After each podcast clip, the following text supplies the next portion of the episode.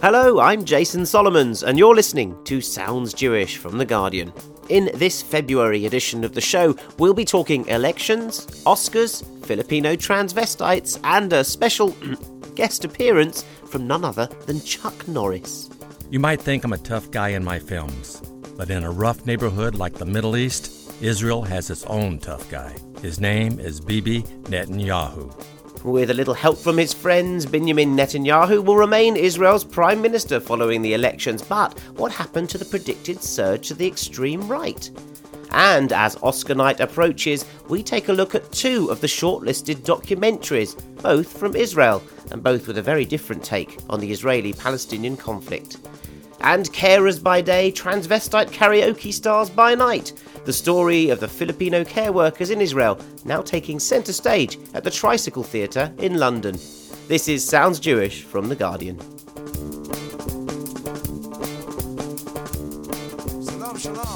And joining me in the podcast studio this month are three illustrious guests covering literature, politics, and film. Naomi Alderman, award winning novelist, writer of Disobedience, The Lessons, and her latest novel, The Liar's Gospel, which came out last summer to great acclaim. She's also Professor of Creative Writing at Bath Spa University, Noch. Thought we get that No. in there.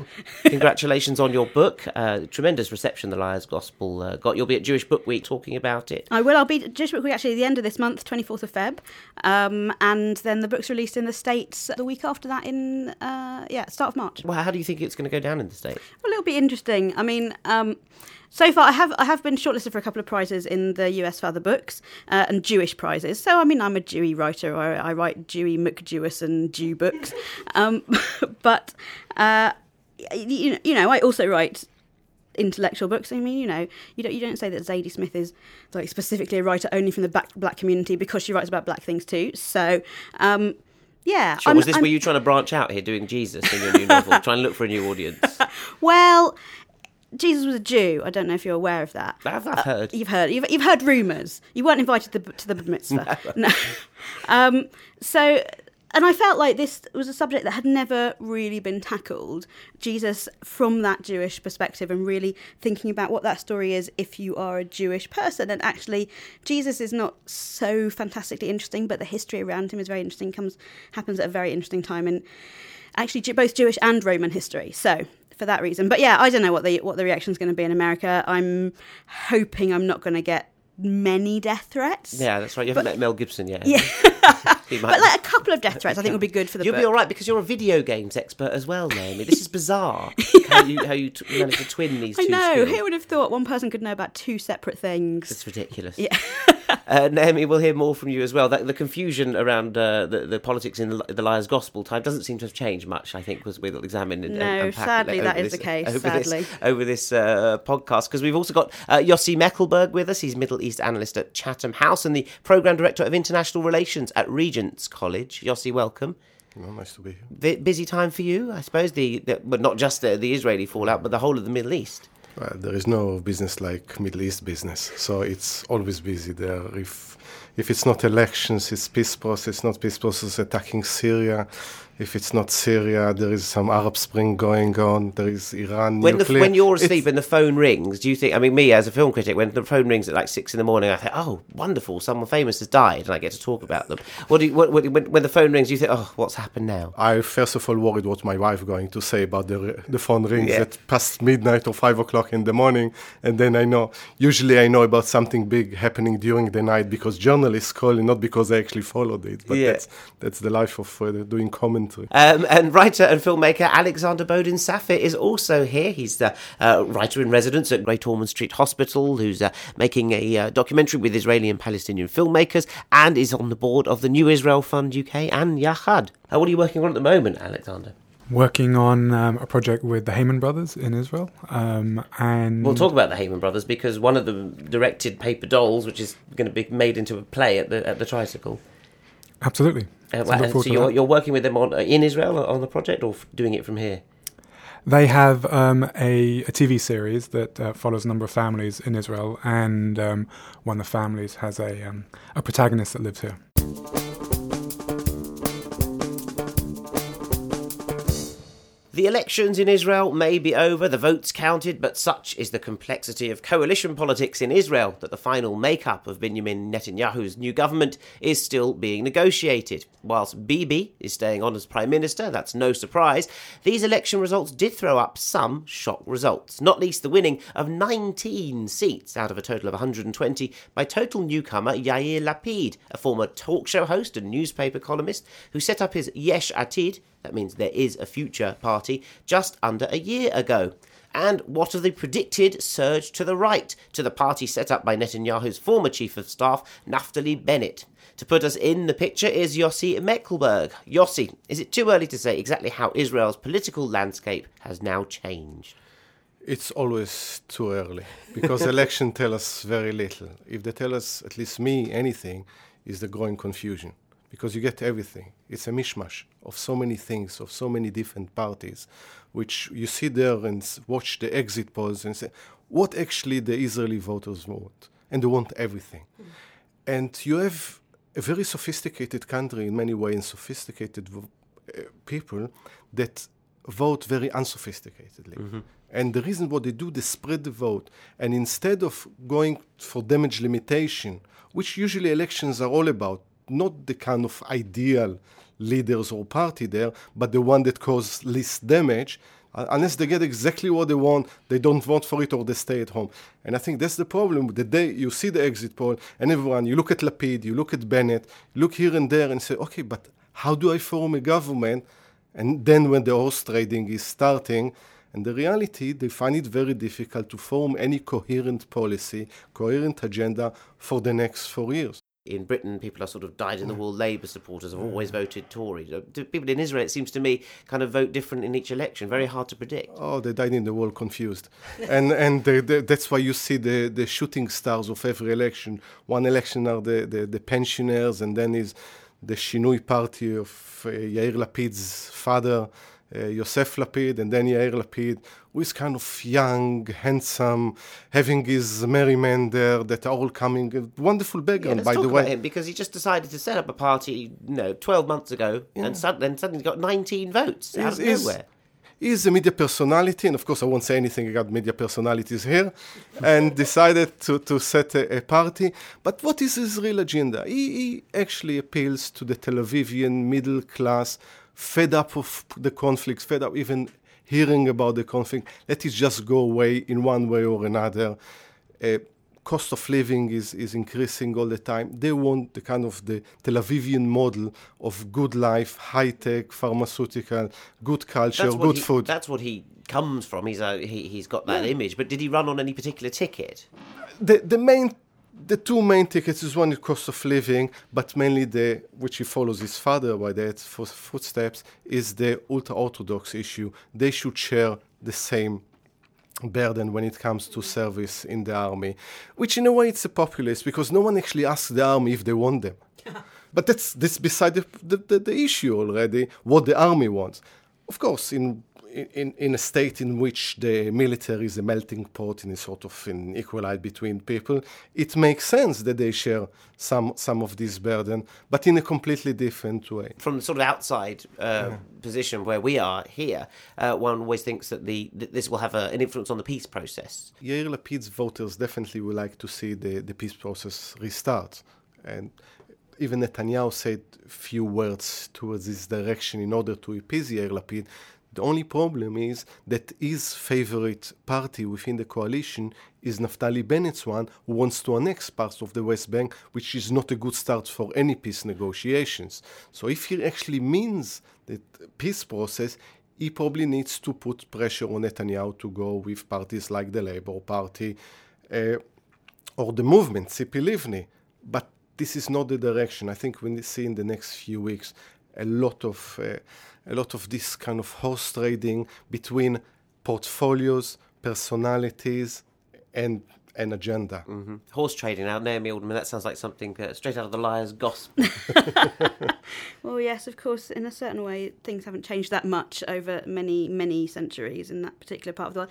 I had a question about um, the Haredi uh, sons going into the army. Um, my understanding is, and but you'll have to tell me if I'm if I'm wrong. Um, my understanding is it's, it's actually it's it's sort of important for the peace process very long term because of course the Haredi community tend to be the very right wing hardline community, the community that's most likely to support settlers and and annexation and whatever. And at the moment, they're not risking their sons, and so the.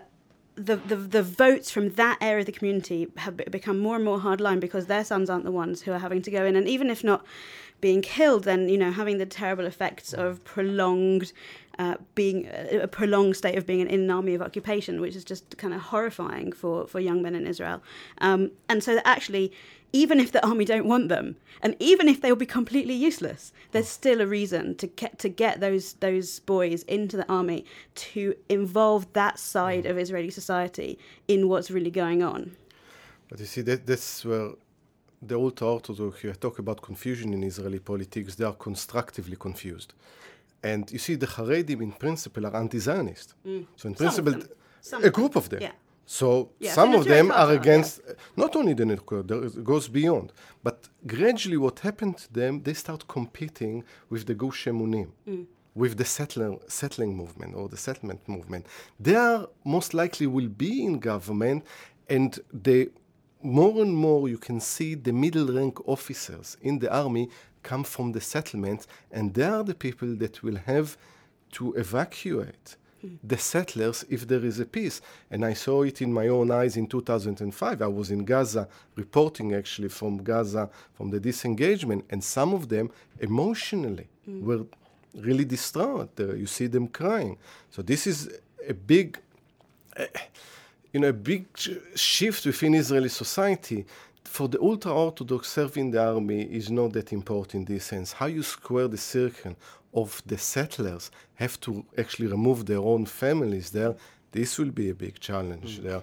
The settler is how they actually integrate within the Israeli society. One of this is the army, but you can also do it in different ways, including civil service. Mm-hmm. You know, to find them an alternative service. all the polls before the election, Yossi, predicted a, a massive surge to the right. Uh, now, obviously, as you say, everything in, in Israel is unpredictable, and the poll, but they were very strong, and everyone was really expecting this, and it did not materialise at all. it's obvious that they got it wrong, but it's not obvious. It's very difficult to poll in a country that is fragmented. But the other thing, I think they look at, they ask people what party they support instead of looking at the issues that are more most important for them. And you see that consistently, actually, most Israelis says that the most important issue for them is is economy. Most of them actually say that they are in support of of peace process with the Palestinians based, on two-state solution. So actually, you have to be surprised that the right is getting so many votes, and not why the left is not, not having more more more support. But there is the confusion here. They say that that's what they want, but they don't trust the other side, and as a result, they are looking for a strong man, and then they are looking for all sort of personalities more than agendas, more than platforms. Yeah, they got Chuck Norris this year. That's the strong man that they got.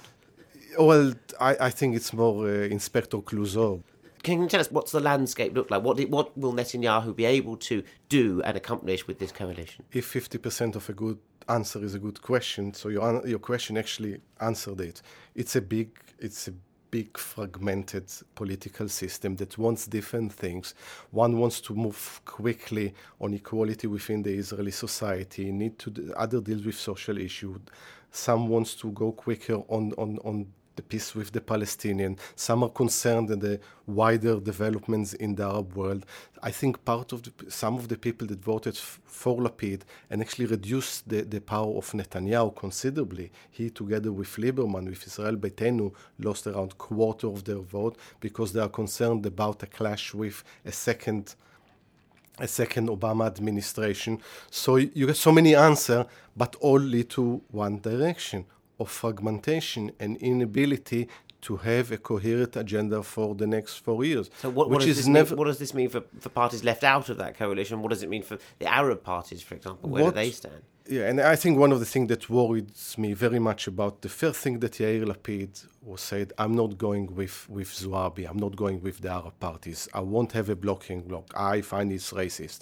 I think she was elected, she was elected by the public, Israeli public, whatever Yair Lapid might think about them, and he, sh- eh, so he exclude Zoabi, for instance, I know he doesn't like her opinions, but he excluded from the political process. I think this is a, this is dangerous. I think what needs to be done is to be as a normal democracy should have a government that governs and an opposition that oversees the government and builds an alternative for the next election. And we not don't everyone. This. Is that what uh, you're saying? We don't have this situation. It's not for many many years, and as a result, there is never a, a viable alternative come election day.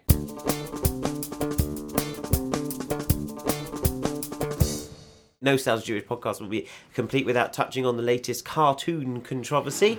Uh, Gerald Scarfe's cartoon in last week's Sunday Times. I want to ask our, our panel what they thought of this uh, depiction of Netanyahu building a wall uh, uh, on the bodies of Palestinians, taking their blood as cement. So we'll have to touch on this now. Have you seen the uh, I Scarfe's have, cartoon? yes. It's it's a really horrible image, as so many of Scarfe's cartoons are really horrible images. Exactly. That's that's exactly his style. You know, there's he did one of um, Assad of Syria drinking children's blood. Can you imagine if he had done that with with with a Jew? We would all be going, "Oh, this is anti-Semitic." Well, you know, there is there is a case to be made that one should be sensitive around um, particular pieces of iconography that have been used to oppress particular peoples. So, for example, there was um, a controversy a couple of years ago when Vogue ran a cover with uh, LeBron James, the the basketball player, um, holding an actress in a sort of um, she was in a in a fluttering dress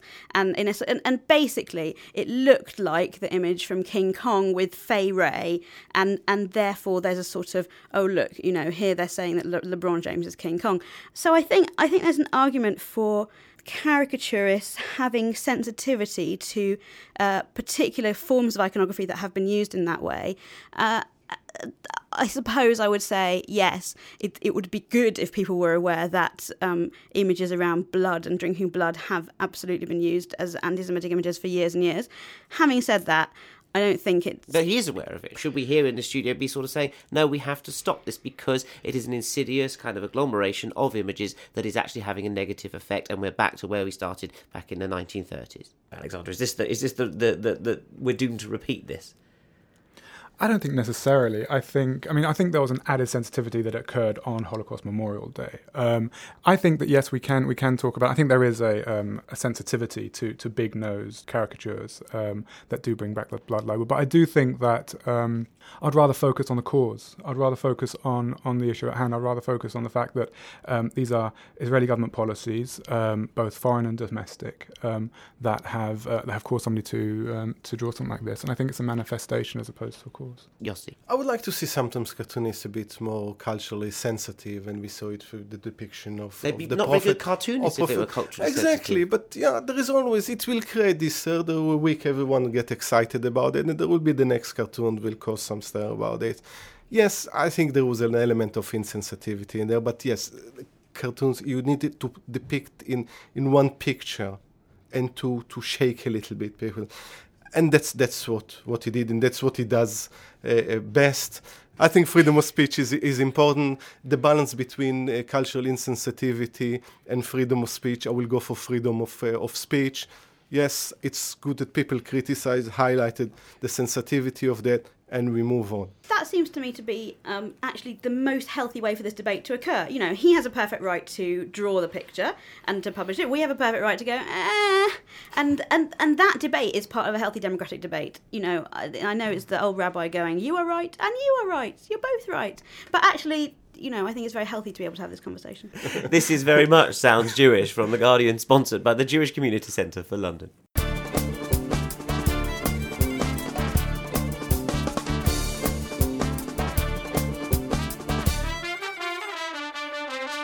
Against the backdrop of the seemingly intractable conflict between Israelis and Palestinians come two documentaries from Israel, both now shortlisted for the best documentary at the Oscars, which take place at the end of the month, February the 24th. Gatekeepers and Five Broken Cameras thus represent some achievement for Israeli cinema. Five Broken Cameras is a deeply personal tale of life in the tiny Palestinian town of Bilin from the perspective of Emad Burnat, a Palestinian farmer. He takes up filming for the first time in 2005 when he was given his first camera to celebrate the birth of his youngest son, Gibril. Through the lens of this camera, he then begins to document the weekly protests at the expanding Jewish settlement across the barrier at the foot of his town. Emad Burnat then teamed up with the Israeli Jewish co-director Guy Davidi to condense the hours of material into a single narrative voice, taking the footage from five different cameras which he'd had to use over the period for various reasons. And at the opposite end of the spectrum in every way is Gatekeepers, directed by Dror Moreh. Where Five Broken Cameras is a raw document, Gatekeepers is an astonishingly candid set of interviews with six former directors of Israel's internal intelligence agency, Shin Bet. But it's not just a set of talking heads.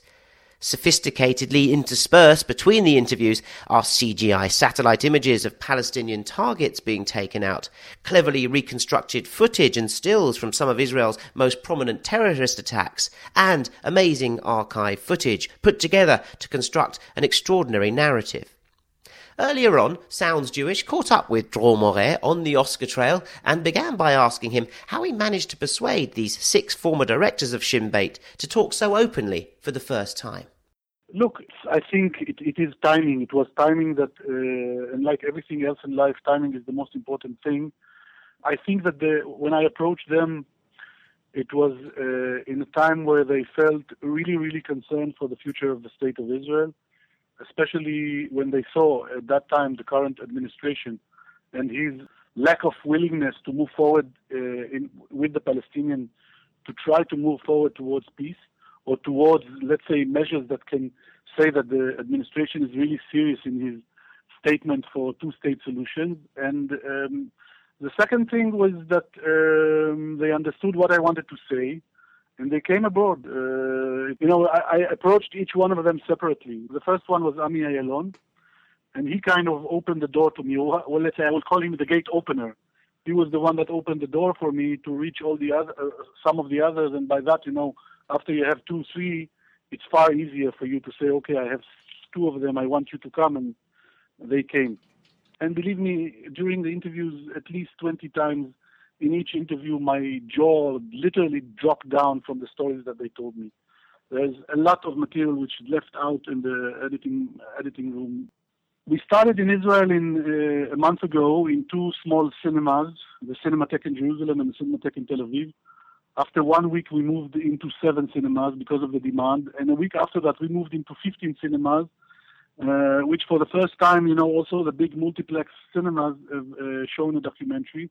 The response is overwhelming by the journalists, by the critics, by everywhere. Politicians also, uh, well, from the left and center endorse it, right uh, do not endorse the film, but they have a difficult time to deal with uh, the message that six heads of Shin Bet are carrying inside the movie. So it's overwhelming for me. It's really, really amazing to see how much uh, the film has stirred a debate within Israel, and I'm happy and thrilled about that. So, I'll turn to Alexander uh, here. Uh, you're a uh, documentary filmmaker. Tell us about these documentaries. What did you make of both of these films? I mean, it's amazing that there are two Israeli films, or one Israeli co-Palestinian production film nominated uh, amongst the five films at the Oscars this year. I suppose that's a, a cultural kind of uh, blossoming in some way, but what does it represent? I think they're they're, they're fascinating. I think that um, to have them nominated the same year um, and to have them come out at the same time is is a really interesting uh, analysis of. I mean, they're dealing with not exactly the same issue, but very similar issues, um, but from very different perspectives. You've got uh, The Gatekeepers, which looks at Israel post 1967 through six talking heads and makes it incredibly cinematic. I mean, Dror Moreh is a former cinematographer in both documentary and fiction, and you can see that it's very important that he can make these these talking heads come alive. And as you mentioned, uh, through through CGI, through computer generated imagery um, and reconstruction of, of, of some of these events, and the way he mixes it, especially in the Kav 300, the bus hijacking scene. And then you've got Five Broken Cameras, which um, I think is equally fascinating in this single point of view, this POV um, of a father trying to capture the, the, the, the, first few years of, of his son and um, and he's captured some amazing imagery. And you it really puts the audience in in his position. I mean you see the bullets flying you see the bullet coming towards you that and then all of a sudden the camera goes and the sound the sound when that happens it's it, it rings in your ears for, for, for days afterwards. I, I found them very affecting. Naomi Alderman, if films like this, when they're, when they're put up for Oscars, etc., uh, forget the parochial politics, if you will, the very, the kind of nitty gritty of what they're saying. Is that important that they can become art, they're artistic artifacts now? They're there for the entire world. Is, is it important that they are about what they're about, i.e., the conflict between Israelis and Palestinians, or are they just good conflict movies, i.e., they've got this dramatic kind of pull in them? Are they as as, as age older conflict as the ones you document in the Liar's Gospel, for example? I mean, I don't think that we can uh, try to try to tease apart the artistic merits from the subject matter. You know, I think they take their power from the fact that they are um, movies about situations and issues that we've heard about on, a, on, a, on an international stage. Um, I mean, I'm going to say, which is really quite a sort of controversial opinion around the table, and probably because I'm really not an expert on Israel in any way, um, I found Five Cameras quite hard to understand. I didn't know what was going on a lot of the time. I thought it was quite incoherent at times, and I had to go and um, look at Wikipedia afterwards to find out what had happened in Bilain and what the situation was there. And uh, it's interesting to watch the films as a pair. I think I think they work very well actually as a pair. I sort of wish that each filmmaker had had a chance to kind of talk to the other one, and because because uh, uh, the gatekeepers is, is is is very analytical. Really takes that sort of um, well that drone down view of of the country and really looks and says, okay, what is the big picture here? And and inevitably, um, Five Cameras is uh, very much ground level. This is this man's experience of his life. Uh, I really wished it had had some more context because when, when I went to sort of look up the details of what had happened in Bilain, it turns out that the situation there was really complicated. And not only were there um, uh, I mean, there's sort of ongoing protests against the wall that's been erected mm. through the through their through their lands, um, and and from watching the film, I just got the impression that kind of horrible Israelis had come in and just stolen their land, and then they protested, and then there were violence, and then like repetitive, repetitive violence, and then suddenly they won. Um, and actually, what had happened, which doesn't really, I think, appear anywhere in the film, is that um, the mayor of Bilain had um, employed a sort of hotshot Israeli lawyer who went to argue their case before um, the Israeli courts, and then and this this had had to be continually sort of argued until the point that actually the Israeli courts took down the wall, ruled, ruled the wall had to be taken down, and even the IDF, the Israeli the, the Israeli army, were testifying in the Israeli courts that they would like this, that the settlements they were defending were completely illegal. But I think Alex pointed out that he was very, very strong that it's a, that this this film is a definitely a POV film. There were two scenes that I thought were remarkable in that film. One is when the the the IDF come to the filmmaker's house and tell him that he is living in a military zone, and he says, "No, but I'm in my own house. I can film. I can film." And you sort of see I mean, uh, both. Of course, obviously, it's terrifying for him for this for this to happen, and you as a viewer are terrified. Um, and also, I felt you could see that the soldiers were quite reluctant to be doing what they were doing. There seemed to be reluctance on both sides to be involved in this horrible situation. The other thing that I hadn't known and was really shocked by is um, at one point he has a car crash uh, which seems to have been just an accident. I don't think there was anything else. He had a car crash, um, and and he's desperately in need of medical treatment. He goes to hospital, uh, and he just sort of says in passing, "Well, the Palestinian Authority won't pay for my treatment because it's not related to the resistance, and so I'm saddled with the bills." And you just go, "Oh."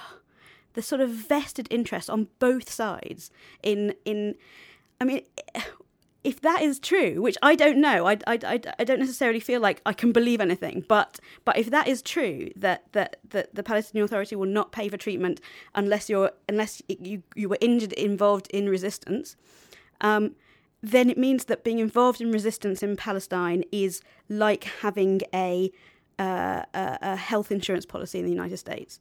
This is, I was I was staggered by this. So for you know from those for those sort of little moments, I think absolutely worth watching. Both movies worth watching, really. I found Five Broken Cameras extremely powerful to watch. I can't say it was palatable, but it was it was powerful. And I'm wondering, uh, Yossi Mekelberg, if I bring you in here, uh, these two mirrors that are held up to the Society of Israel that reflect both inward and, of course, now that they're nominated as best documentaries at the Oscars, reflect outward. What sort of image is Israel portraying with these two films? They're funded by the Israeli Film Fund, so in some way they want people to say, This is Israel. Do these films say this is Israel to you? Yeah, I completely agree with Alexander. It's a must see, both of them.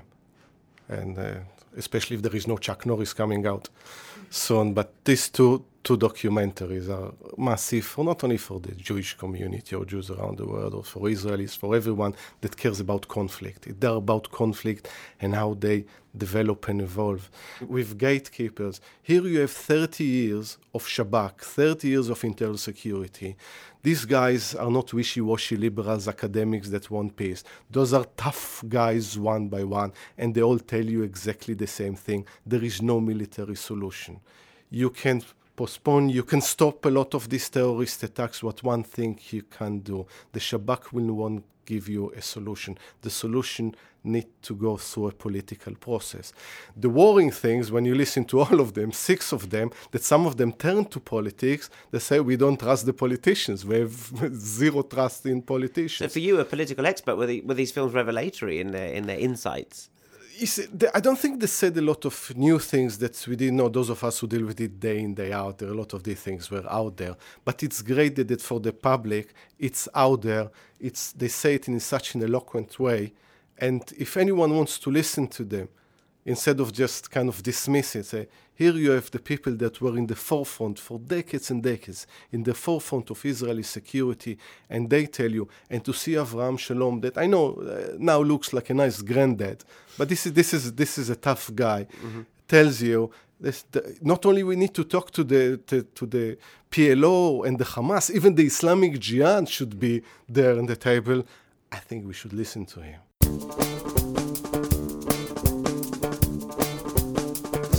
By way of complete contrast, later this month, the Tricycle Theatre in Kilburn is staging its version of the acclaimed 2005 documentary Paper Dolls about the double life of Filipino care workers looking after elderly Orthodox Jewish men for six days a week in Jerusalem and then on their one free night a week becoming drag performers in the hedonistic world of Tel Aviv. Ali, uh, you've been working with the film's maker, uh, Tomer Heymann, haven't you? Has he, has he, told you what's going to happen to this uh, now the film's become a stage musical? He, he did tell me um, about the making of of uh, Paper Dolls, which I mean, it took him five six years to film. He was following this troupe around. Some of the stories that came out of that, and some of the scenes that weren't actually included in the final film. There's one scene between uh, two of the leads, um, Chaim and Sally, um, when they go to the Western Wall, and Sally, who's born a man, thinks that he should go to the male side, but Chaim, who has learned to see him as a woman says no you should go to the woman's side.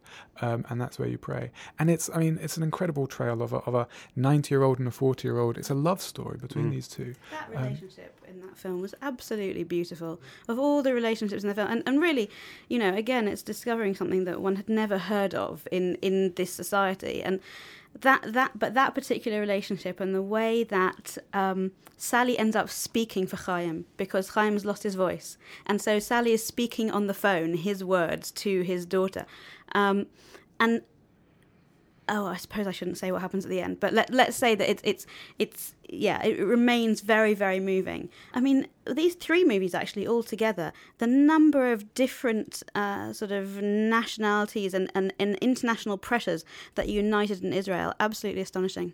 Uh, Yossi, is, is, this it was Paper Dolls a, a TV series, and, and, the film did that lift a lift a lid on a certain area of uh, Israeli society that had never been documented before, and now people know about it. You see, someone grew up around Tel Aviv. Tel Aviv, the state of Tel Aviv, if you like, was always kind of a more liberal and open than other parts without you know, saying anything about other parts of Israel. But again, it shows you part of the diversity of Israel. And there is, on the one hand, you, you, you have nationalism and extreme religious and all this big ideological debate. On the other hand, you have some beautiful, mm. beautiful social development in this society. And of course, uh, when I grew up, all of this didn't exist, and gradually it, it's, it's changed. And the way Tel Aviv changed into a, a, very multicultural, international place. Living outside Israel, it's very easy to get the impression of the country that it's all about the peace process and Palestinians all the time. That's all yeah. anybody ever thinks about. And actually, yeah. it's really lovely to be introduced to Israel as a as as a society, like any other mm, society, which has its its big political issue, but also these tiny issues of who is going to clean up the old man's beard when he's unable to clean himself up. You know, who is going to put him to bed. I can't wait to see how, how uh, it is made into a, a, theatrical piece at the Tricycle Theatre from the 28th of February to the 13th of April. It will be down there in Kilburn. Uh, so do go and check out Paper Dolls as it comes onto the stage. Thanks very much to all of my guests Dror Moreh, Yossi Mekelberg, Naomi Alderman, Alexander Bodin Saphir, and of course to our sponsors, the Jewish Community Centre for London. Our next show will be our annual visit to Jewish Book Week, so don't miss it. We'll be catching up with Naomi there. But from me, Jason Solomons, and my producer, Sarah Peters on Sounds Jewish, it's goodbye. Shalom, shalom.